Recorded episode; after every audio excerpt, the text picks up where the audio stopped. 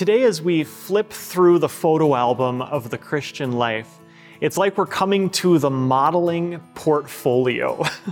now, I'm, I would not be a model, but maybe you can think of someone who's going and auditioning or trying to get into magazines and they have their profile pictures or, or pictures of them wearing different beautiful clothing to show that they, they can be a model for whatever you happen to be selling or sharing. Here we see what the Christian life looks like, what that wardrobe looks like in Ephesians chapter 4, starting with verse 22.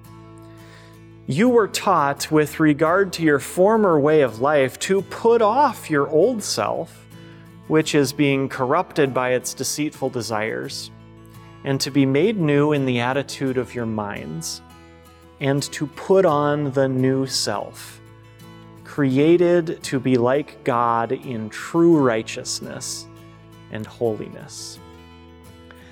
God gives us a complete wardrobe change. In the verses around this, He shows us what the old clothing looked like. How, how, dirty and stained and ugly it was. It was just stained with greed and self indulgence and uh, lust. And He says, Not that anymore.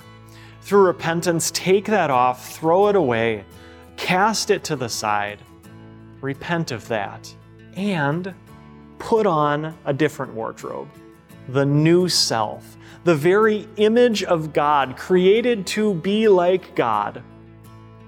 The image of God. It was lost at creation when, when mankind fell into sin, and it is restored through faith in Christ.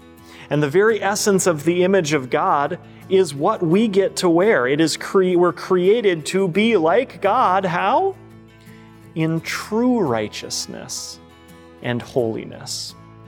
So now, Christian friend, as you are covered in the perfect life of Christ, as you wear his robe of righteousness, you can look in the mirror and see somebody who is completely different, perfect and spotless and pure in Christ. So take a look in the mirror and you will realize quickly you look good. The goal of Peace Devotions is to share the peace of Jesus with the world. You can support our ministry by sharing these videos, praying for our pastors, and donating at els.org/donate.